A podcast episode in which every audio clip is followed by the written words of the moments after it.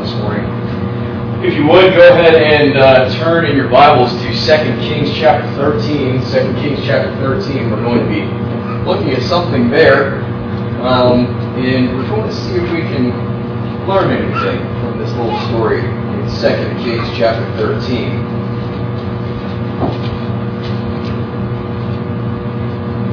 As you heard before, the title of my sermon is Don't Give Up. And I, uh, have two verses. Speak louder. Gotcha. I have two verses for you tonight, and that's the good news. The bad news is that half my lesson is going to be one and half my lesson the other. So, But in 2 Kings chapter 13, we start off in verse 14, just to give a little bit of background. We've got two characters who are meeting each other. One's name is Joash, the other's name is Elisha. You might have heard of Elisha. Joash, uh, he's not such a great guy, but he's being pressed on every side by a foreign army, and he realizes that he soon is going to come to defeat. And so, what he does is he goes, Oh, I need help. And he runs to the dying prophet Elisha We'll pick up in verse 14. Elisha had become sick with the illness with which he would die. Then Joash, the king of Israel, came down to him and wept over his face and said, O my father, my father, the chariots of Israel and their horsemen. And Elisha said to him, Take a bow and some arrows. And so he took himself a bow and some arrows, and he said to the king of Israel, Put your hand on the bow. So he put his hand on it. And Elisha put his hands on the king's hands, and he said, Open the east window. And he opened it. And Elisha, and Elisha said, Shoot.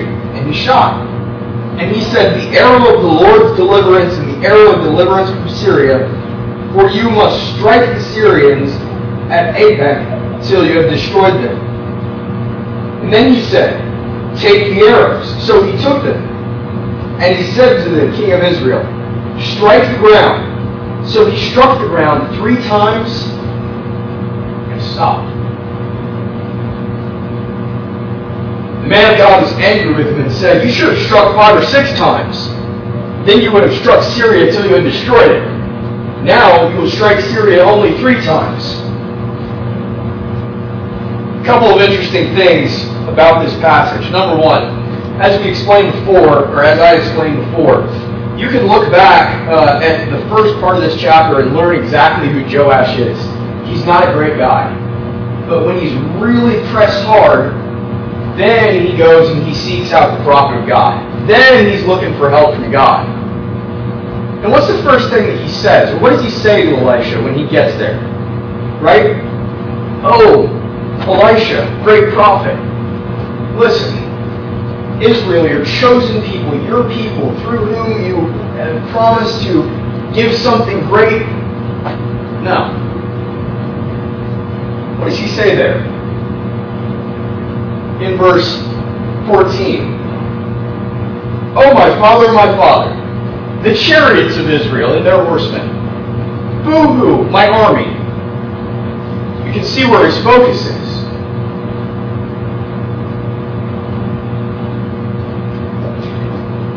So Elisha, it's described in verse 14, he's sick. He's deathly sick. This is the sickness that will kill him. But he receives strength from the Lord. He gets up, gives Joash some instructions. And so first, he says, take a bow and an arrow. And so they do that. And Elisha places his hands over the king's hands, instructs the eastern window to be open, and they shoot the arrow out of that window. And then Elisha describes what that arrow represents. That represents the delivery of the people. In verse 17, I'm sorry. The arrow of the Lord's deliverance and the arrow of deliverance from Syria. So a clear picture is given as to what this symbolism is. And then Elisha continues, and he says, okay, now take the arrows. Did he specify how many in here? Did he specify how many?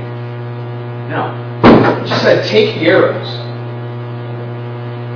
Think pretty much anyone in this room can figure out that if the prophet of God said, hey, you know, jump, you just keep jumping until the end of time until he says stop.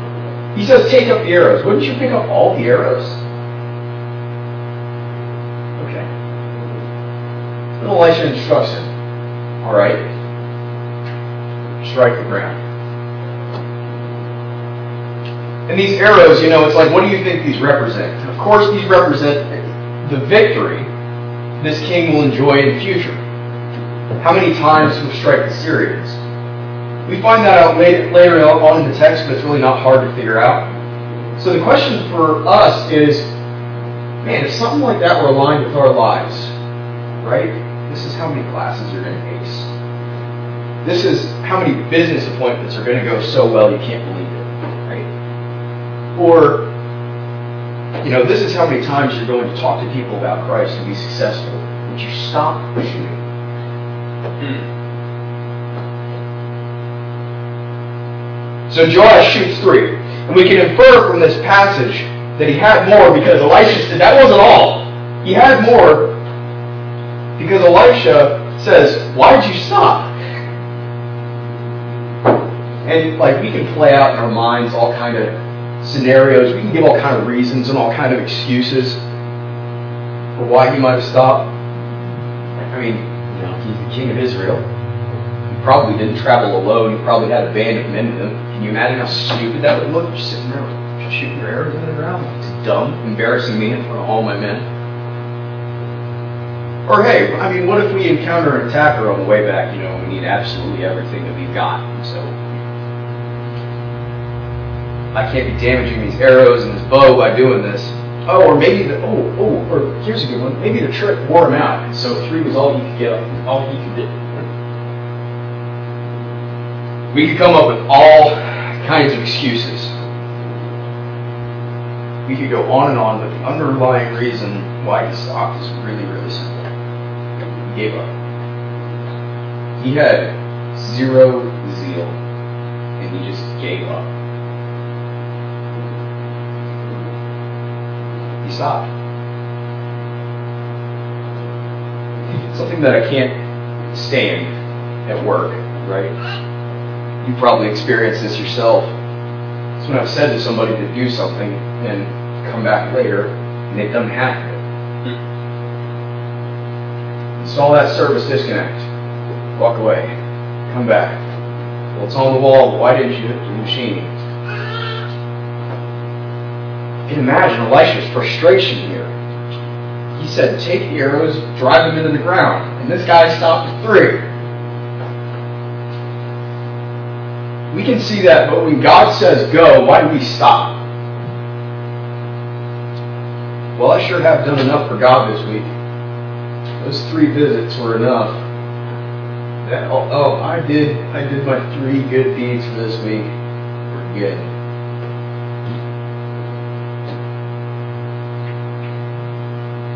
Maybe we've done it all, right?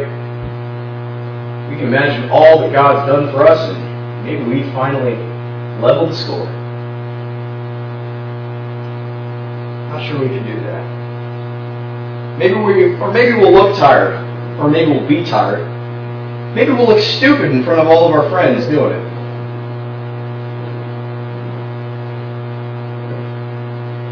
Maybe I care more about the things of this world than just obeying God as best I can.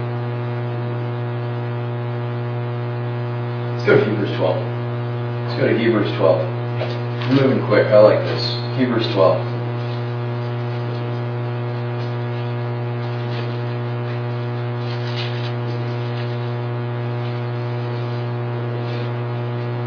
Hebrews 12, verses 1 and 2 read, Therefore, we also, since we are surrounded by so great a cloud of witnesses, let us lay aside each weight, the sin which so easily ensnares us. Let us run with endurance the race that is set before us. Looking to Jesus, the author and finisher of our faith, and for the joy that was set before him, endured the cross, despising the shame, sat down at the right hand of the throne of God. First thing I want to note here is that this is a call to action. You know, I've heard it said when you find a therefore, the Bible, find out what it's there for.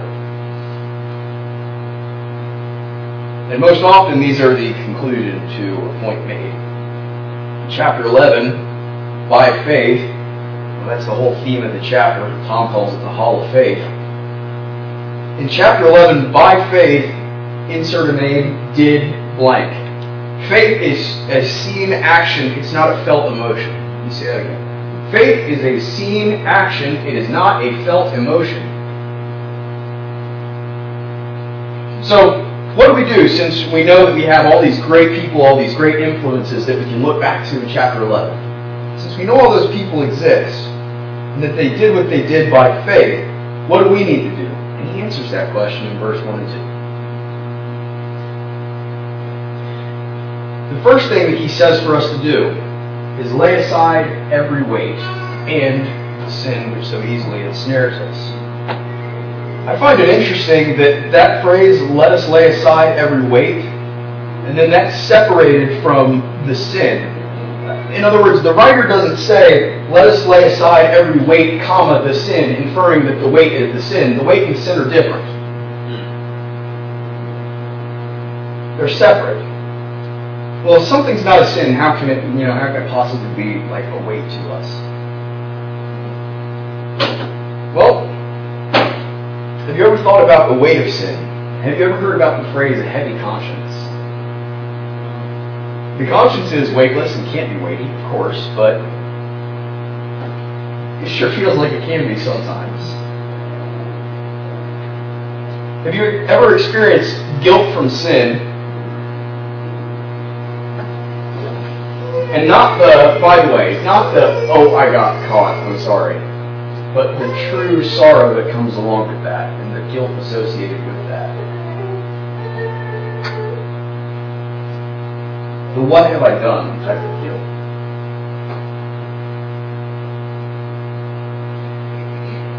That guilt sticks with you for a while, doesn't it?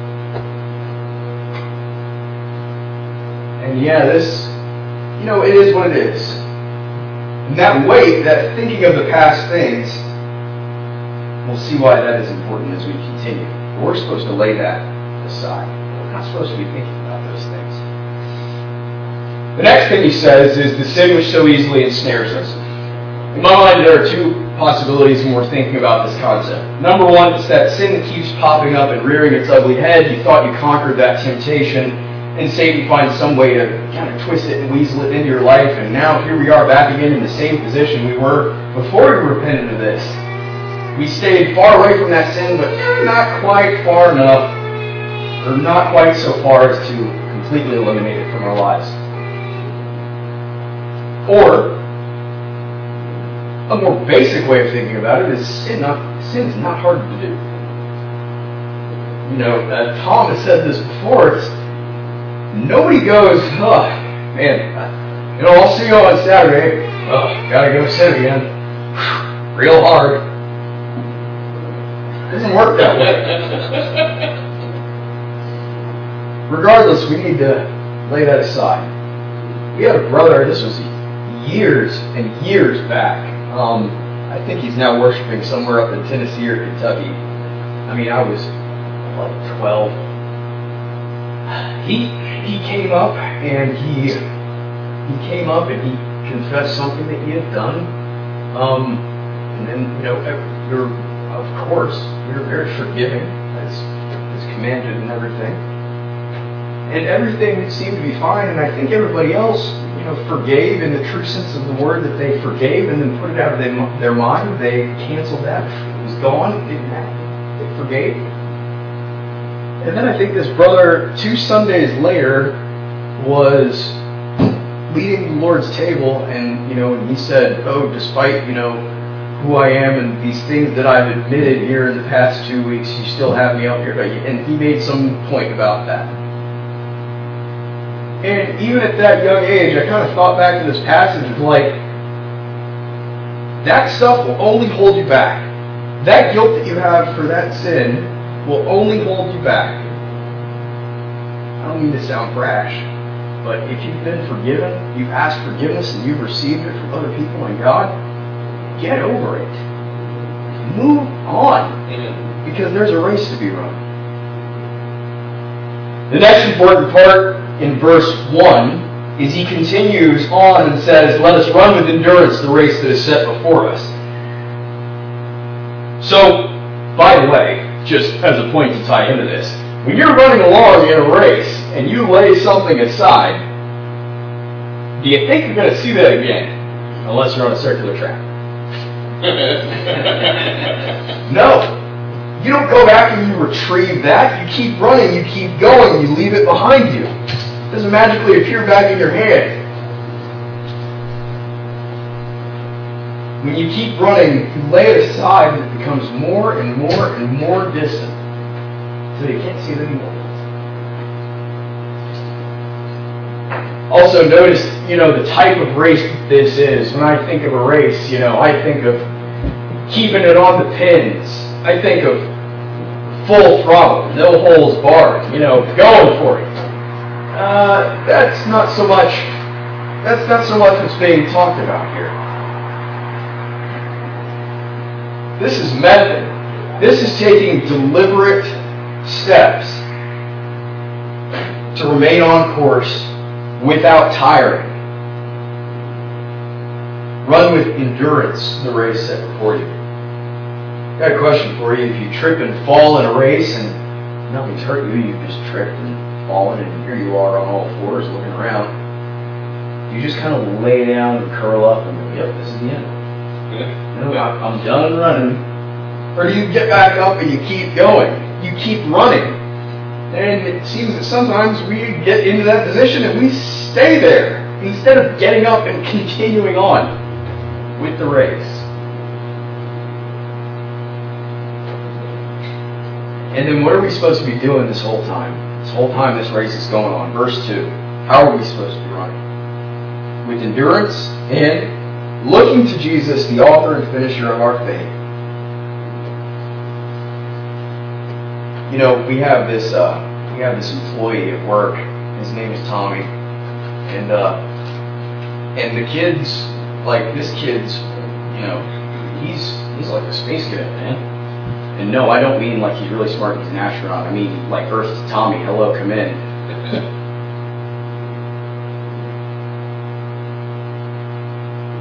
to get him to perform, you really need to like dial him in and focus him. Um, and sometimes you have to take matters into your own hands, like literally. Once I remember we were stood outside somewhere and we were looking at something up on a house, and I was like, "Yeah, that thing right there, that needs to be fixed. We need to take care of that before we get out of here." And I could see his gaze; he was looking over there and down that way. It's like he's like, "Yeah, I know what you're talking about." I'm like, "No, that or do you see that?" And he just kept, and so I literally took his head between my hands and redirected his gaze. I feel like that's sometimes what we need to do as brothers and sisters for each other when we fail to look to Christ.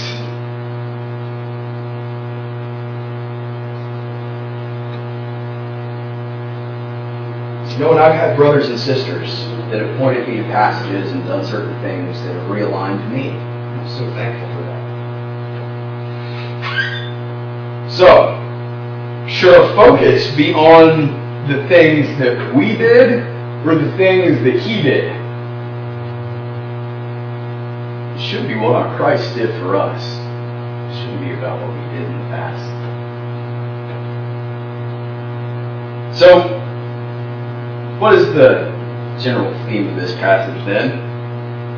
I would argue that much like the point being driven in the other passage, excuse the pun, that the point here is much the same. You don't give up. And when God says to do something, unless He says stop, you better keep going. Don't give up. And so then that leaves us with a question tonight, which is Have you even started your race yet? If you aren't a Christian, this race he's talking about, you're not you're not even in the ranks. You're not even you're not even running. You're standing on the sidelines. But what if you are a Christian and you are in this race, but maybe something's happened, something caught your foot, and you are falling. We can help you with that as well. We can all help you up tonight with that as well. So if you need that to be addressed, then we would ask that you would come forward as we stand and sing.